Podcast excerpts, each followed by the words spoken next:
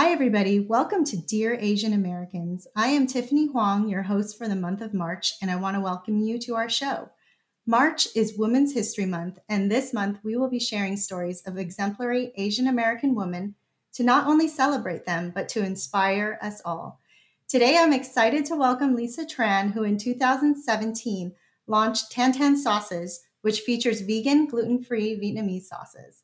Lisa has begun to make an indelible mark in the food space, contributing to elevating Southeast Asian food culture, and we are so excited to have her on the show.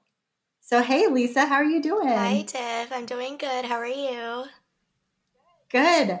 We've had some technical difficulties. I feel like we went through a battle and now we're finally recording, so I feel good. I'm happy to be here. we survived together. Yeah. Yeah, thanks for coming on the show. Um, I think your story is such an important story because many people will resonate with your parents being refugees from Vietnam. But I think also the other part of it, which ties into Women's History Month, is just your specific journey as a female entrepreneur and building a business based off of the cafe and delicatessen that your parents started over 20 years ago. We're really excited to hear that story. And you know what we would love and what we normally do on the show is to actually have you start from from your parents beginning. Like how did the tran family end up coming over to america? So um, my parents met actually on their very first failed escape after saigon fell to the north vietnamese army. Um, my mom at the time was a elementary school principal, and my dad was months away from becoming a priest. He was a seminarian. And uh, when the Northern Vietnamese came in, they shut down all of the schools, and um, you know, there was either all the people who were educated, all the people who had religious affiliations, they were put in what the Vietnamese called it um, re education camps. And um, so the only other way to leave this was to plan escape. So my parents were part of a big wave of Vietnamese people who left, and they were called the boat people.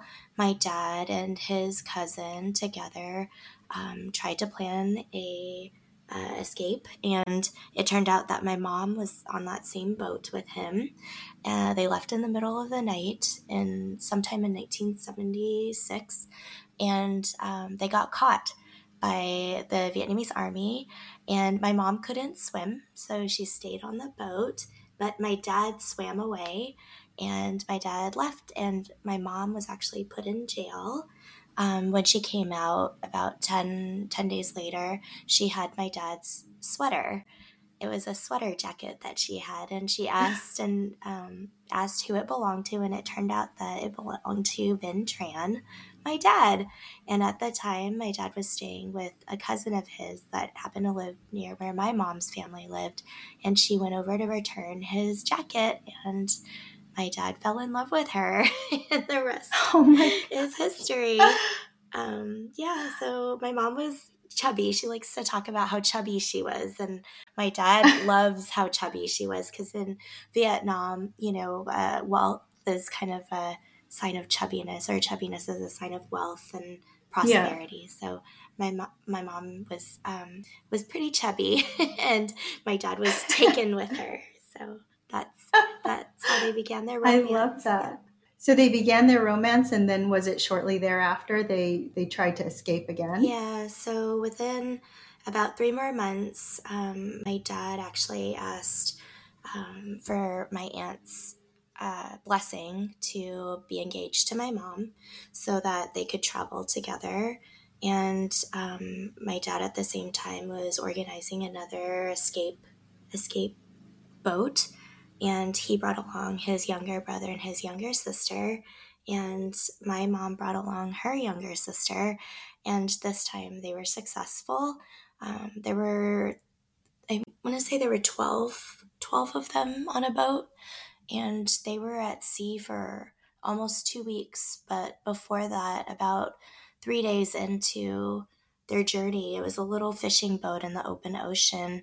They got um, onboarded by Thai pirates, and the Thai pirates took all the food that they had, whatever little money or gold they had, and then they beat up um, and assaulted the women and the men on board. And it was just terrible. And they were just kind of cast out in the open ocean with no power. They took their little motor um, and they just kind of relied on prayer. I, you know how I mentioned my dad was months away from becoming a priest. So he was really, um, he really, really leaned on his religion and led the group in prayer, and their prayers were answered. A few days later, there was a big uh, fisherman from Thailand that came and actually towed their little boat, fed them, gave them water, and towed them to an island in Thailand. So. Oh my gosh, what a harrowing journey. Yeah. And and is this something that over the years you've learned piece by piece from your parents? Like were they very open about the journey with you guys? Because I know a lot of times it's trauma sometimes that doesn't want to be revisited. Mm-hmm. They've always told us that they were refugees. In Vietnamese, it's a word called đi dược which means to be a refugee, to leave your country and be a refugee. But I never knew the details of what exactly happened until very recently, um, where I had a chance to sit down, and I think my parents felt that I was old enough to be responsible with the information that they gave me and to be able to receive it in a respectful way. Um, I just didn't know that the women on the boat were raped, and I didn't know that the men were beaten so badly. I just knew that they were in a little fishing boat cast away on an open ocean and I just thought it was just a little merry way of arriving to, you know, the refugee camp. But a lot of things happened during that trip, and, you know, they didn't know if they were going to die. But looking back, they risked death, they risked and sacrificed what life or what little life they had left in Vietnam because they didn't want to live in an oppressive Vietnam. They didn't want to live in a country where they weren't free to be educated, they weren't free to learn more, and that they wanted their own children to have an opportunity to also achieve accomplishments. But under communist rule, yeah. that wouldn't have happened. Yeah, and I'm so glad they they ended up finally the prayers were answered and they ended up safe. So they they docked in Thailand, you said, mm-hmm. um, and then how long were they there? So Thai, one of Thailand's made of of a lot of islands. So the island that they were on happened to be a triage point to figure out from Thailand which refugee mm-hmm. camp they would go to.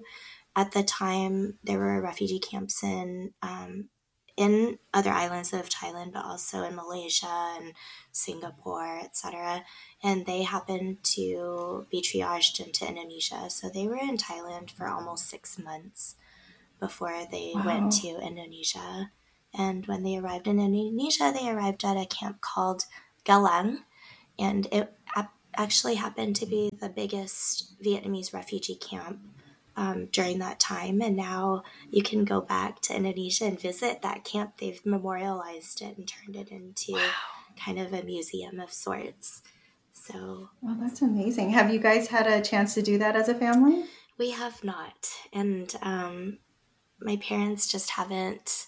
My my dad especially has a lot of conflicting feelings about that. I think mm-hmm. someday I can imagine. he will want to go but right now I think the wounds are a little bit too fresh still. Yeah. I, am sure. And I think, you know, a product of being in the Asian American culture is just also that there is still that mental health stigma, um, particularly with males. And, you know, what do they do with that trauma? What do they do with that pain if they don't talk about it and talk mm-hmm. through it? So that's absolutely understandable. Um, I understand that you, though, were born in a Cambodian refugee camp. Is that correct? No, I was born in a oh, no. Indonesian. In the refugee. Indonesian. Oh, yeah. Oh, Indonesian one. So okay, so it was there. Born, yep, I was born in Galang camp, and it okay. was. Um, people ask if I have dual citizenship, and I say no. I was only two months old when we were sponsored to the states so I was um, I was born there. I have a birth certificate there. That's really fun to look at and it's um yeah my parents built a life for themselves there they were there for nearly five years because you have to keep in mind back in when they arrived in the refugee camp it was in early 77 and there wasn't any internet there wasn't any cell phones or anything like that. So they're really at the same time my mom's sisters and my dad's other siblings also were trying to escape. Um, so there was no way of keeping track of where everybody was. Um, letters not having any money to send mail or even knowing which addresses to send or which camps to go to. It was really just relayed on word of mouth like if somebody happened to be triaged um, onto your island, but they happen to be on the same boat as a cousin or another family member, then messages could be passed along. But other than that, it was really just kind of a, like a needle in a haystack type of situation. Yeah, that's crazy. Also, just like the the loss of all that connection you have too, because family is such an important part of our culture. Um, but you were born there, and I understand you you do have siblings as well. I do have siblings. I was the firstborn, and um, when we arrived in America in 1981, my brother was born in 1982. So my younger brother and I are 16 months apart. Almost Irish twins. Almost. and my parents always like to say, you know, my brother John has the chance to be the president of the United States someday. That was something that they always talked about because he was born in the States. And yeah. So it was just yeah i mean that's part of the american dream right i mean yeah. look at us now we have a vp of asian american descent yeah. um, so that's something i didn't know i was going to see in my history so yeah. anything is really possible everything is possible yeah and then you guys originally did you land right away in beaverton oregon? So we when landed, you were sponsored over? Yeah so we landed in a suburb that's very close to beaverton called tigard and it was um, through a church that my aunt had been a part of when she was here on a student visa and they reconnected in tigard and so that's why we went to tigard and um, we were sponsored by an american family the liebertses who have been such a foundational part of our um, kind of assimilation into american culture I grew up calling them my grandma and grandpa because my paternal grandparents were still in Vietnam, and my parents called them mom and dad. We they taught us all the different traditions, and um, I remember one of my first meals eating with them that I remembered was they put cheddar cheese on broccoli, and I never had that before. and that was so interesting. I still personally have never had that. and it's such a classic American thing to have, right? yeah.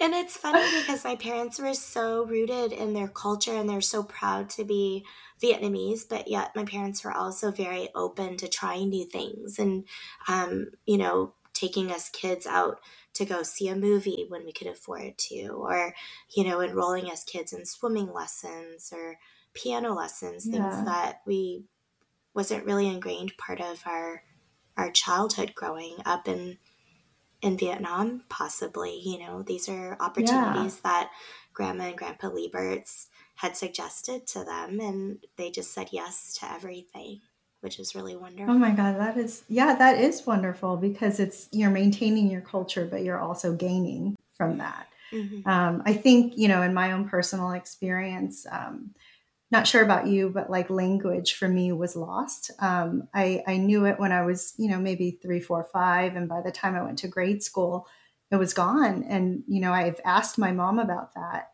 you know, why, why, why, what happened? Why did we do that? And she was like, oh, you know, because we were in America and I thought we should be American.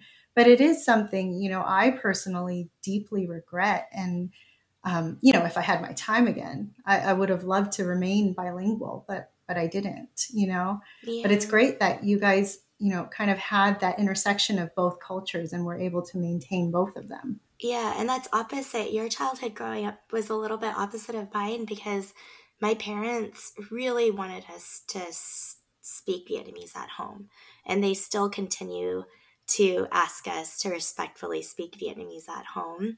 And growing up, my parents, especially my mom, would say, I don't understand what you're saying. Like, I feel left out. How am I supposed to know if you are talking behind my back or not? So, you need to really speak Vietnamese. So, honestly, like, I still consider English my second language.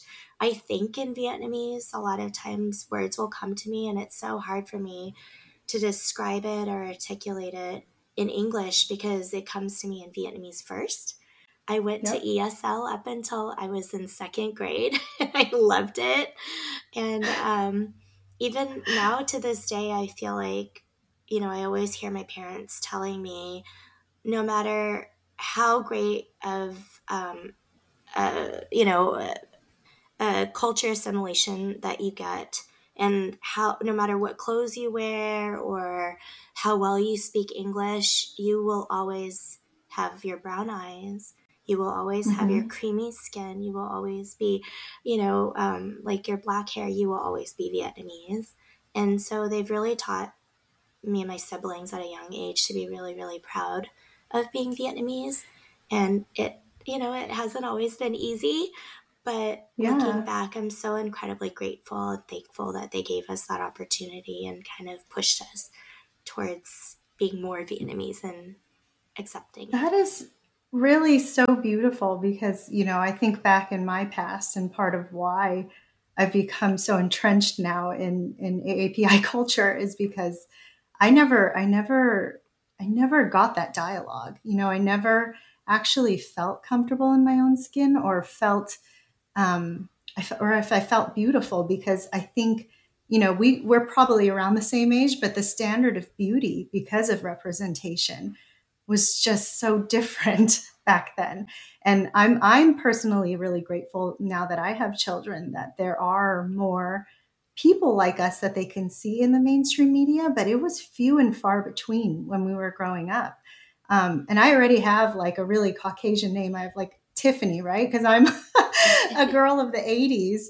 Um, but you know, it's it's you know, like who who who did I have to be a model, you know? And and I certainly did not get that perspective from my parents. So I'm I'm really pleased to hear that that you you definitely got that love on your side. Um, it's really beautiful really beautiful. Thank you. Um, yeah, my yeah. name is actually pretty interesting too because my Vietnamese name is Thao, it's spelled T H A O mm-hmm. and it means obedient. It was a very popular Vietnamese name in the 80s. I know both, a few Thaos. Yeah, for both boys and girls.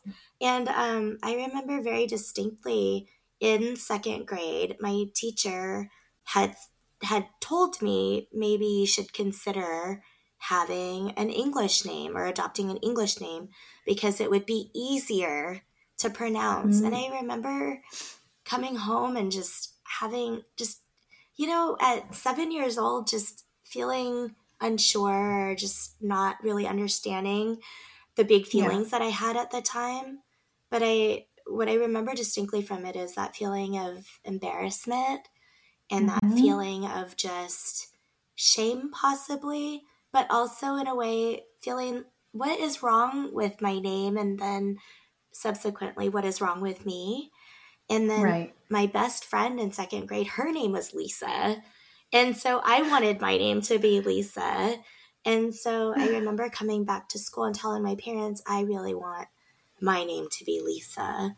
And then my parents put in motion at that time, we had become naturalized citizens. My parents had mm-hmm. become naturalized citizens, and my brother and I had too. And so when they asked my brother, his Vietnamese name is Giao G I A O. They were saying, well, maybe you should have your your American name to be George, and he was like, no, I want it to be John. So we kind of, as kids, got to choose our names, our English yeah. names, and it's just one of those things. I mean, I love my name. I answer to Lisa. My parents call me Lisa.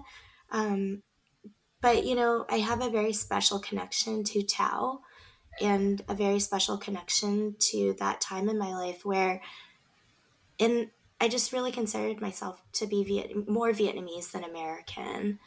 And I yeah. I feel like I'm going back into that where I'm owning my name a little bit more mm-hmm. and just, you know, I am because I kept my Thao as my middle name. Yeah. So I just feel like I own it a little bit more and I'm proud of it. I mean, I think it makes sense because that's the intersection of, you know, what you're doing with your life's work as well, um, which is amplifying the Southeast Asian culture. Um, if we go back a little bit to, you know, when your parents were in the refugee camp, because there were some some roots of entrepreneurial spirit while they were there. Is that correct? Yes. so my mom um, just she's always loved food. She's always loved cooking. Um, and so one of the more I think all of us can relate to when we go on vacations or when we go somewhere, we really remember the food that we eat, and especially being homesick in a kind of precarious situation where you don't know where you're going to be the next day or how long you'll be at the camp, you kind of really long for the cuisine that you grew up with and the flavors that mm-hmm. are comforting. Um, there was a little commissary run by a Chinese family who was there um, to buy ingredients. They didn't have all the ingredients like fish sauce, etc., but they had some um, keep in mind my parents had been robbed. They had no money. So my dad he helped to build the church that was on the island but he would also um, he was kind of a carpenter car, uh, craftsman and he would carve mm-hmm. figurines out of wood and bark and also like the leftover plywood that they had and he would sell those to the people on the island and that what little money they had they would buy the cheapest ingredient that they had, they had in the commissary which was rice flour any kind of grain. And my dad would buy that and my mom would kind of uh, grind it down and she would fry them and make little um, cookies. They're almost kind of like i always want to say they're like really thin wafers almost and they're just mm-hmm. a touch sweet not super sweet but my dad would actually make her these little molds where she would press them together and have little designs on them. And she would sell them in a little bag of like oh four or five. And then that whatever, is so cool. yeah. and whatever money she made from that, she would use that money to go buy the ingredients to then go back and try to replicate sauces and things that could amplify, you know, the rations that they gave out to the refugees. Um, and so that was very, very entrepreneurial of them. Yeah, it's kind of uh, full circle too, because I mean, obviously, when when they first arrived in America, they, you know, Tan Tan Cafe and Delicatessen is like over twenty years old, but they didn't start out doing that when they came over initially, right? No, because our families, my mom's family and my dad's family, were both um, they valued education quite a lot. Mm-hmm. My mom would like to tell stories how when they took the national test, the test scores would be announced on the radio. And if your name was towards the bottom, you would bring shame upon your family. Oh, of course, of um, course. and so my mom and her sisters, she was one of eight sisters, they often were just so focused on school that education was everything. And that was a big mm-hmm. motivation as to why they wanted to escape Vietnam. And my dad's family was not as wealthy as my mom's, but they were very highly political and also educational. Um, my dad felt a calling to go into seminary school. And in seminary school, he studied Latin, he studied philosophy, he studied all these subjects that are very highly intellectual, but also had no real translation into um, kind of a fast paying job in America. Um, right. so when they arrived in America, my mom um, took ESL classes. She worked as a seamstress and then took care of my brother and I. My dad would wash dishes at a local cafe, but then also work get work from the church as a landscaper and mow people's lawns. And his first question was always, well, what's the easiest um, education so that I could graduate and get a job really quick? And yeah. they told him that being a machinist would be a really good job. You only need an associate's degree. I think it's an 18 month program. Um, and he took night classes and he graduated and was a machinist. And at the time, Boeing, the big airplane company, mm-hmm. had a big uh, employment boom in Portland for their plant in Portland. So my dad um, went to work at Boeing in Portland and he was there for close to 37 years and he retired. And upon retirement, he held a couple patents actually for tools oh, that wow. he had designed um, working at Boeing. And then my mom went to a temp agency, and one of the companies that was hiring through the temp agency happened to be Nike.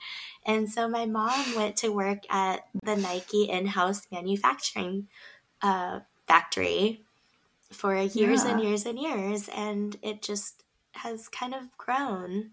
And they were just that very is, um, lucky. Yeah, and it's crazy that they are work they they worked for such quintessential American companies as well. yeah.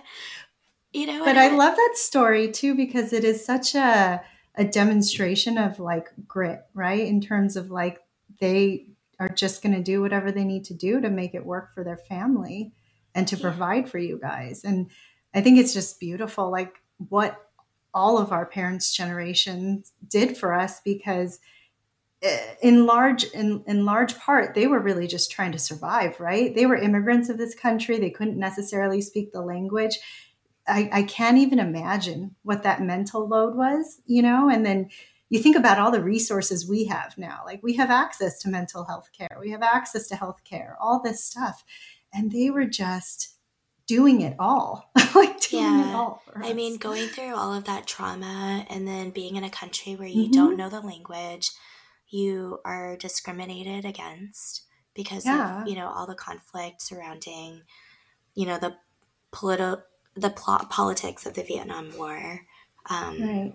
but also you know their pride must have taken such a hit from you know being in such elevated spaces in their community and then having to go down a couple rungs to mm-hmm. you know really work with their hands and I mean, just thinking back, it's just, I'm so incredibly proud of my parents for what they did because what motivated them was that they sacrificed this for their kids and that they put all of their hopes and dreams into creating this better life for me and my siblings at the expense of their hard work. And, um, you know, it was pressure also, not only pride, but right. pressure growing up and being told all of this stuff, especially when we did something wrong in their eyes mm-hmm. or we got in trouble. It's like, I didn't sacrifice this to come over here to, you know, have you do this. yeah. It's all of this guilt and all of, there's a lot of big emotions. Yeah. And you're a mom also. And I just feel like some of that stuff you actually can't even put yourself in their shoes until you actually become a parent. So hearing that type of stuff when you're 12, 15, 17, you're just flippant. You're like, yeah, yeah, yeah. You know, like you don't really feel the weight of what that means, like what that sacrifice is. Um, and I, I, I've personally felt that as well, just being on my own personal journey as a parent. Um, but I think it's also like beautiful that while on their journey, you know, they ended up working for these quintessential American companies they then they then became they came full circle and then started their own business um, as entrepreneurs that was linked to food which is you know quite the ex- same experience that they had in the refugee camp. Can you tell us a little bit about that as well? Yeah so my parents um, my mom especially has always been a very very good cook. Um, we didn't indulge in going out to eat very often as a lot of other immigrant families yep. we were also very very frugal um, and my mom would always say, well, I can make it better at home. So what she would do is, you know, if there was like this salted pepper calamari dish that we went to, um, that was so that. famous. Yeah, my mom would come home and she would make it. And um, like we loved chocolate chip cookies when we were kids, and my mom would say, "I can make this." So I mean, if you think back in the day, there were no recipe internet recipe mm-hmm. sites. It was cutting out newspaper recipes that she found and or like the back of you know nestle toll house uh, yep. chocolate chip bags and she would make it for us and just you know everything she thought people could do she wanted to be able to do it in a in a better, less expensive way, but also be able to give that experience to us kids. And um, yeah. my mom ended up being diagnosed with breast cancer. So she uh, retired from Nike early. And then my dad, throughout working at Boeing, Boeing is a wonderful company. They have amazing benefits. Um, it's unionized, so my dad was a big member of the union. But because it's a unionized um, employment structure, there's union contracts that need to be negotiated every few years. So every three years or so, there'd be mass layoffs because of mm-hmm. the union not being able to meet with the negotiations at Boeing. And so, you know, as an immigrant family, um, insecurity, whether it be food insecurity, whether it be, you know, like career insecurity, wealth insecurity, whatever, was um, not okay. So my parents were always looking for something else to do because at this time my mom was um, was in remission from breast cancer, mm-hmm. and um, you know just looking for something else to do. And my aunt and uncle have been making hams and pates, Vietnamese hams and pates, and Vietnamese beef meatballs up in Vancouver, Canada, for a few years. And they developed quite a following because every time we went to go visit them up in Canada, we would bring back these hams and meatballs, and my parents would sell it to their friends or, you know, share it with yeah. family. Um, and so pretty soon we had a lot of people from here in the Pacific Northwest driving up to Vancouver to buy all of these hams. And then there was rumblings of mad cow disease and the borders shut down. So we couldn't import any um, meat from Canada. So that cut off a huge business arm of my aunt uncle and um, they came down and they asked my parents if they were interested in starting this uh, this arm of um, you know hams and Vietnamese pates down here in Beaverton, yeah. and being yes people, my parents just said why not? Let's just see how it goes. We opened um, in 1997, I believe. It was at 1996. I can't I can't do math, but um, they opened the the. It wasn't a restaurant. It was basically a deli counter. We had a mm-hmm. wide array of hams that we could slice by the pound. You could buy house made mayonnaise and house made pates and beef meatballs. We had little scoops, so it looked like a meat counter at the supermarket. And yeah. on the side, my mom would make little cakes and sticky rice and buns just to sell on the side. And we had two tables, I remember, two tables with two chairs on each side. So four people max.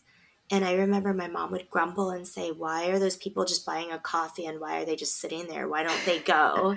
Because she wanted it to be turned over. to turn the table, yeah. yeah. Because we would serve things like the Vietnamese banh mi where we could showcase mm-hmm. our hams and our pate. And we had a little noodle soup that would showcase our broth and the beef meatballs and people could just order it there and just eat it there. But my mom um, gradually brought in more tables, and pretty soon the little um, deli just kind of went away.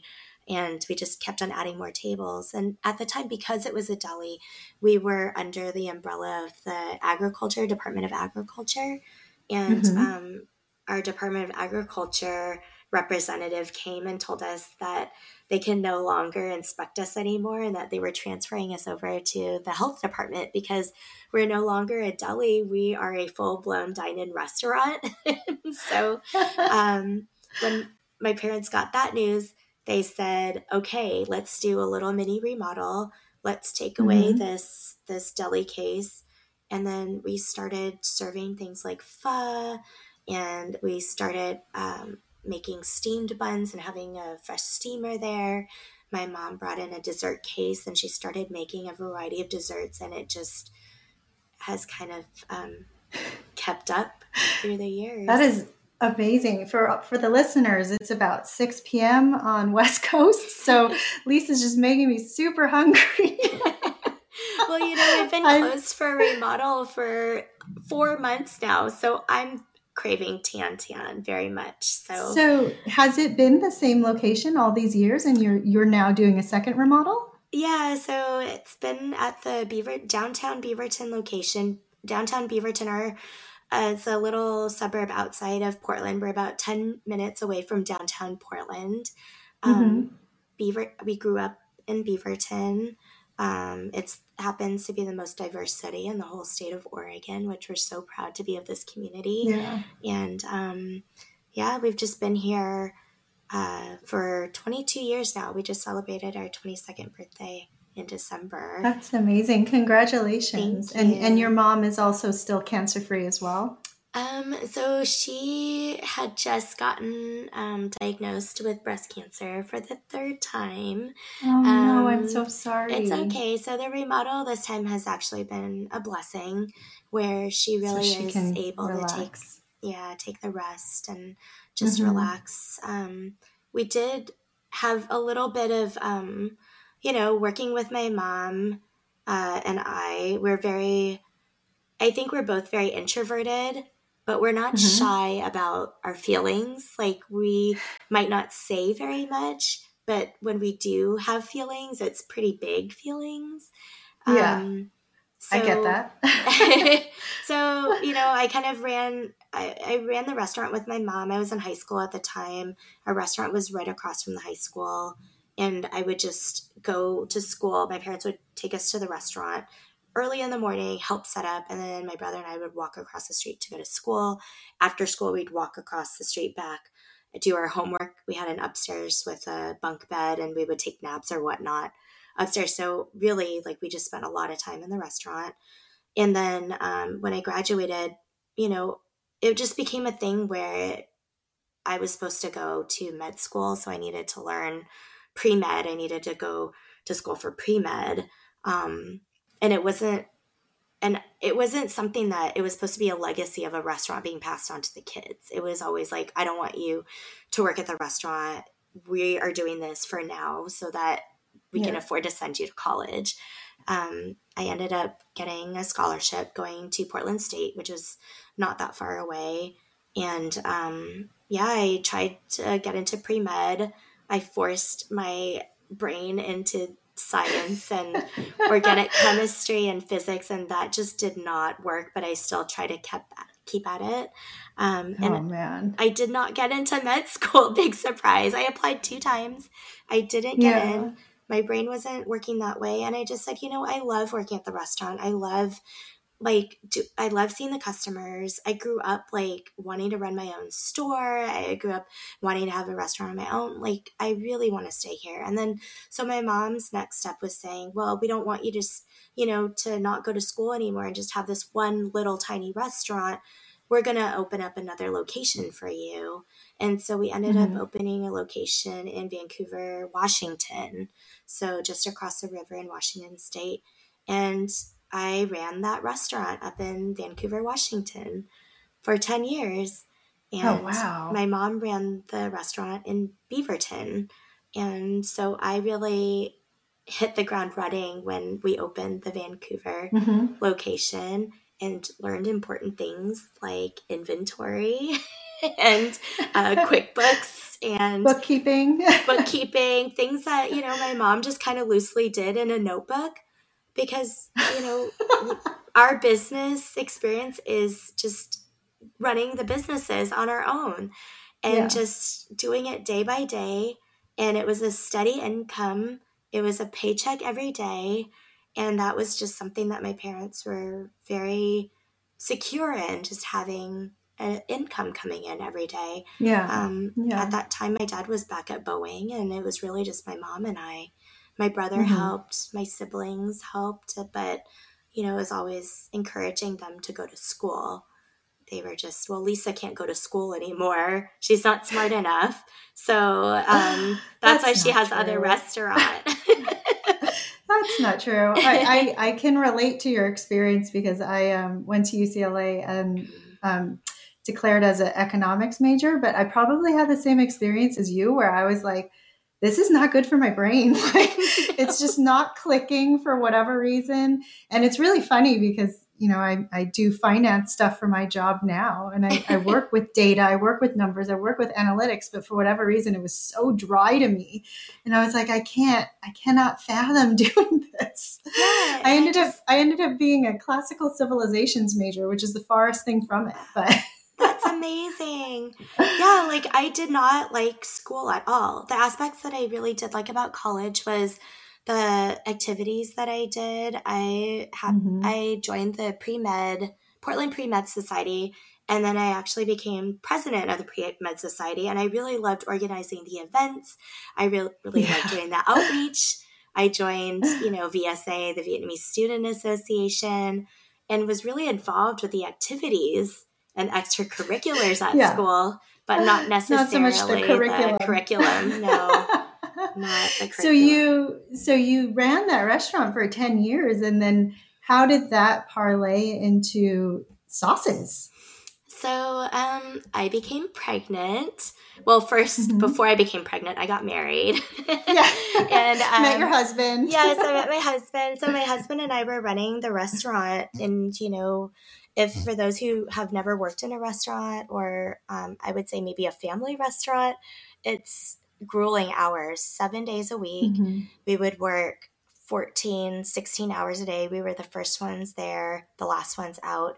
And on top of that, you know, picking up produce, picking up supplies, and these big, heavy cars and loading, it was hard work. Um, and then when I when we got pregnant, it turned out that we found out we were having twins. So not only was having one child, you know, scary enough, we yeah. found out we were having two. So we thought maybe one child might be manageable with a restaurant.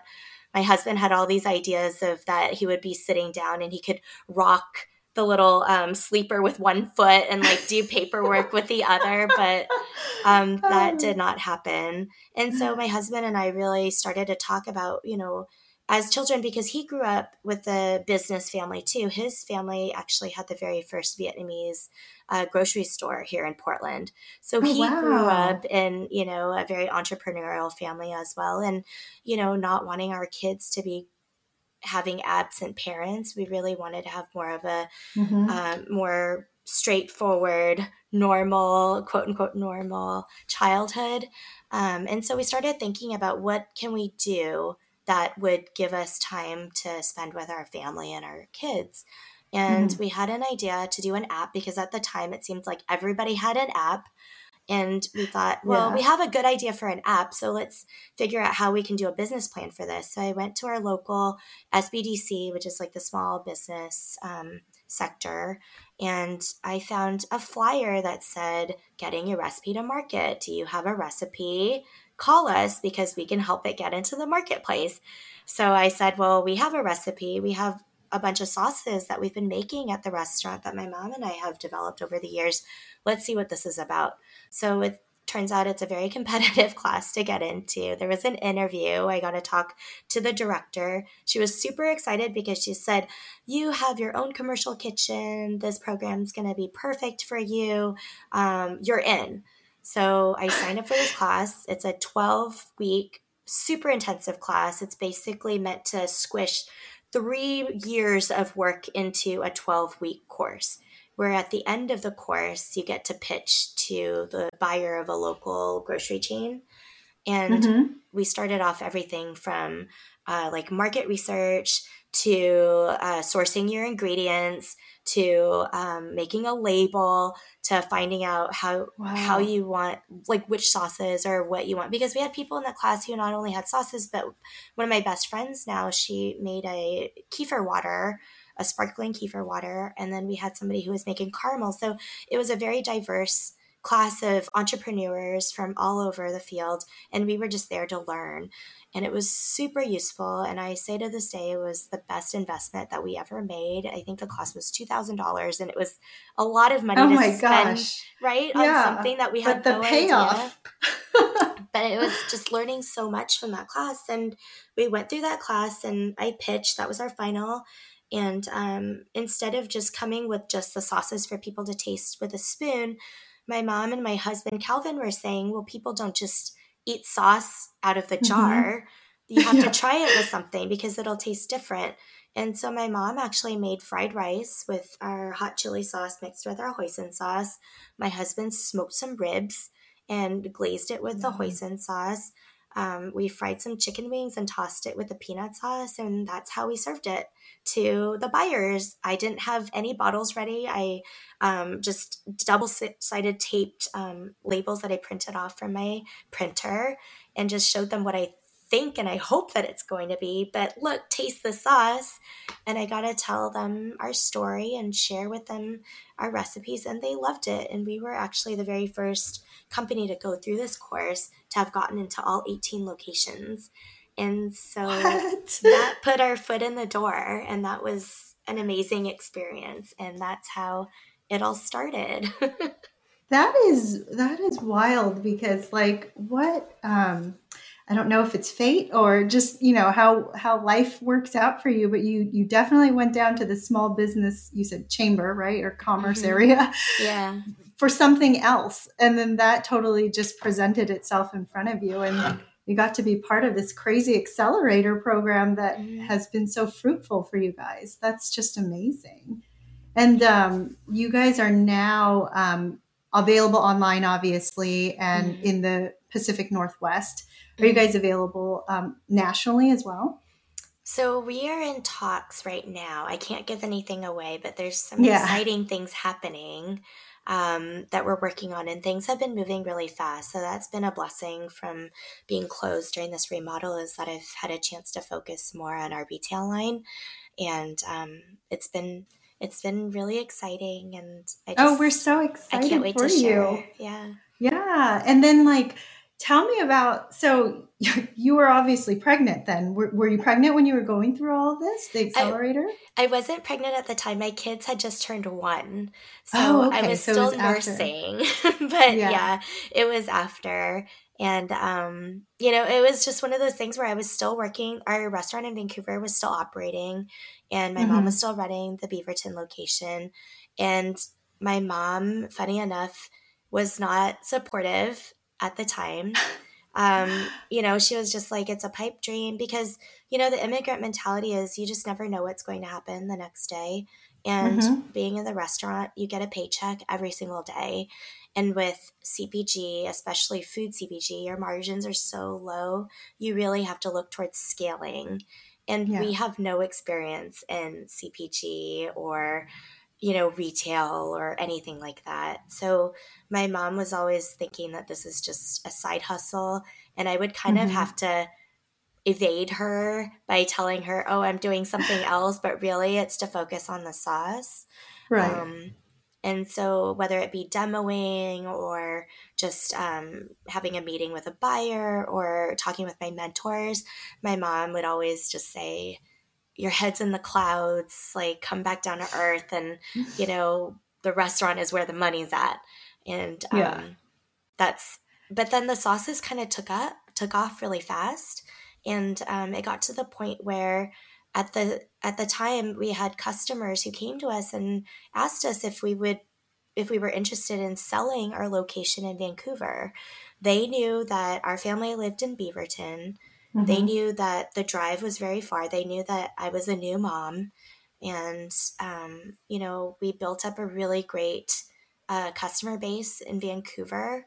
And they saw it as a great business opportunity. And it just came at a place where we hadn't even ever thought about selling. But because they approached us, I think it just gave me this freedom to say yes please mm-hmm. buy the restaurant. Yeah. And then take it off my hands. Yes. And I mean, we were very profitable, but I just couldn't handle and juggle everything very well at the same time. I mean, yeah, it's difficult um, yeah. to be a working mom and and to a working mom of twins, no less. Um, and and you know, even though you you have this village around you supporting you, your husband, your family, it's still difficult, right? Especially when you're working on something that you're just pouring your heart into to try and build and and be bigger mm-hmm. than you you ever dreamed, right?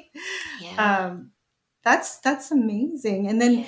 um, after you did that, did you feel like a sense of relief, like in terms of like, oh, I've freed up some amount of time, I can be a better or a more present mom, perhaps, um, more present business owner? Initially, no, because my mom had thought that I would come right back to the Beaverton location and take over for her so that she could have some more time off. But I really, Yeah. really begged her, please, please give me a year. I just want to see Mhm. where this sauce is going to go. Please just let me do this. And she Yeah. grudgingly said yes, but she made me literally write it down that I would be back after a year. And that Like a binding contract? It was. It was like a binding contract that we both wrote down. It was on a back of a old, you know, an old envelope, a bill, like an envelope for a bill or something. And I still have it because they wrote down exactly what would happen when I come back. My mom would work this amount of time. My dad would work this amount of time. I would take over this. So it's it's just one of those funny things, but you know, I just saw the potential and my husband really believed in it. Um yeah. and so he was like, he also helped me a lot by saying, do what you need to do. I'll help you take care of the kids. And um, just let's see how far we can take this. And my husband was a great sounding board. We initially launched the products as vegan certified because I was Mhm. vegan at the time. And so it was really important for me to certify them as vegan. And then Yeah. just through the demo process, you know, we got a lot of feedback about people who were uh, gluten sensitive or had celiac. And, you Mhm. know, just bouncing off my husband, is this something that we should do? It's a lot of money to get certification, but he's very even keeled, whereas I'm very emotional. And he was like, you know, just if you think this is what you need to do, just do it.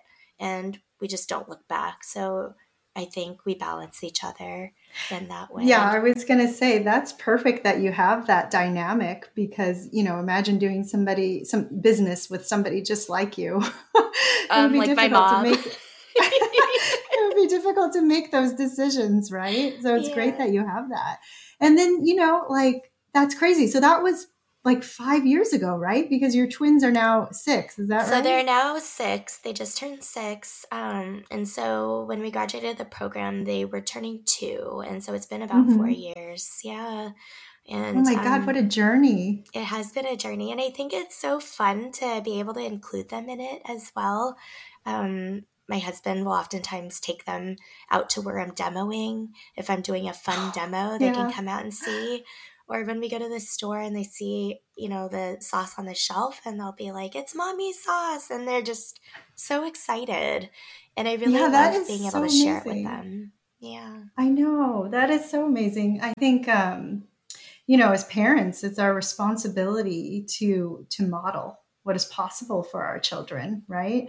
And I think that you're you're just an amazing example of like running with something and building it and growing it and you know your kids are like witness to it which is it makes it even more magical right Thank you. I mean, do you reflect on that and you're just like like what's been your biggest wow moment so far in this whole journey? I think the biggest wow moment was the very first time we went to Safeway and we saw the Mhm. sauces on the shelf and they were like at prime like eye level. They had a sticker on it that said women owned, locally. Oh my god, I love it. Right? I and so it. and Yeah. my kids were with me. I just felt this sense of just I don't know, I just felt really emotional because of all the sacrifices that we had done. I Mhm. missed out on a lot of bedtimes. I missed out on a lot of, you know, family time to be able to go out and demo these sauces and Yeah. um, to share the sauces with everyone. And, you know, it brought a lot of conflict between my mom and I. But I think at that time when I saw it at a store that she recognized that she doesn't necessarily shop at because she says Safeway is too expensive for her, but at a shop that she actually knew because up until then we've been in more specialty shops or more, um, you know, more gourmet type stores um, that she never shopped at. So it didn't really mean much. But hearing that it was in Safeway and Albertsons, that kind of, even though she's never said Yeah. that she's been proud of me, but she said, "Oh, I saw your sauces at the at the store the other day." and, I mean, yeah, those are national names, and and that you know your story just right there is so I would say typical of, of an Asian parent. It's like you bring home your A and they're like, well, where's your A plus? Yes. Like, yes. like what were you really doing? yes. so i mean i'm sure you're gonna we can't wait for what's in store for you because i think you know your journey is really only beginning and i'm looking forward to hearing more big news um, that's on the horizon Thank that's you. oh, just so amazing and i i love that that piece that you mentioned about the sticker and the tag saying that it was woman owned and they recognize that like Mhm. it's so important um, these days especially with you know everything that that has come to light um, in the past year plus with all the inequalities and the injustices and you know i think things like these are showing that we're making progress because i could tell you 20 years ago if i you know rolled into a grocery store there would not have been that type of marketing there would not have been that type of inclusion and i hope you feel proud of of what you're doing and and how you're a change maker in that regard it's it's a beautiful you. story I feel particularly- very fortunate. yeah yeah particularly with all the sacrifice that that we know you know your parents made and um, our parents of this generation made for us um, Mhm. to have this this better life so that's so lovely i love your story Thank you. Um, Thank you for giving me this like opportunity to share and for elevating the voices like mine or other women or BIPOC women especially Yeah. um, who don't necessarily really have that opportunity to share our stories. And this is what Dear Asian Americans is all about. So we are happy to have you on. And you know, with that said, we we usually close every episode with a with a love letter, I would say, to the community. um, so if you would please, I would love for you to take us out with your um, love letter to the community. Yeah, dear Asian Americans, your sacrifices have are so important and they're so appreciated and we are grateful for the sacrifices that you've made. But also please enjoy the moment that we're in. Please enjoy the life that you've built. Um, your accomplishments, big or small, are amazing what you've been able to achieve with the obstacles and the challenges that you've experienced in the past. And just thank you. I love that. I think um, you're right on point there. Sometimes we don't stop to smell the roses, so to speak, or to even acknowledge how far we've come. Um, and I think that's a great message to end this episode with. So thank you so much for your time again, Lisa. And we Thank you, can't wait. Uh, yeah, we can't wait for what's to come for you. Thank you. We'll talk to you soon. All Bye. right, Bye.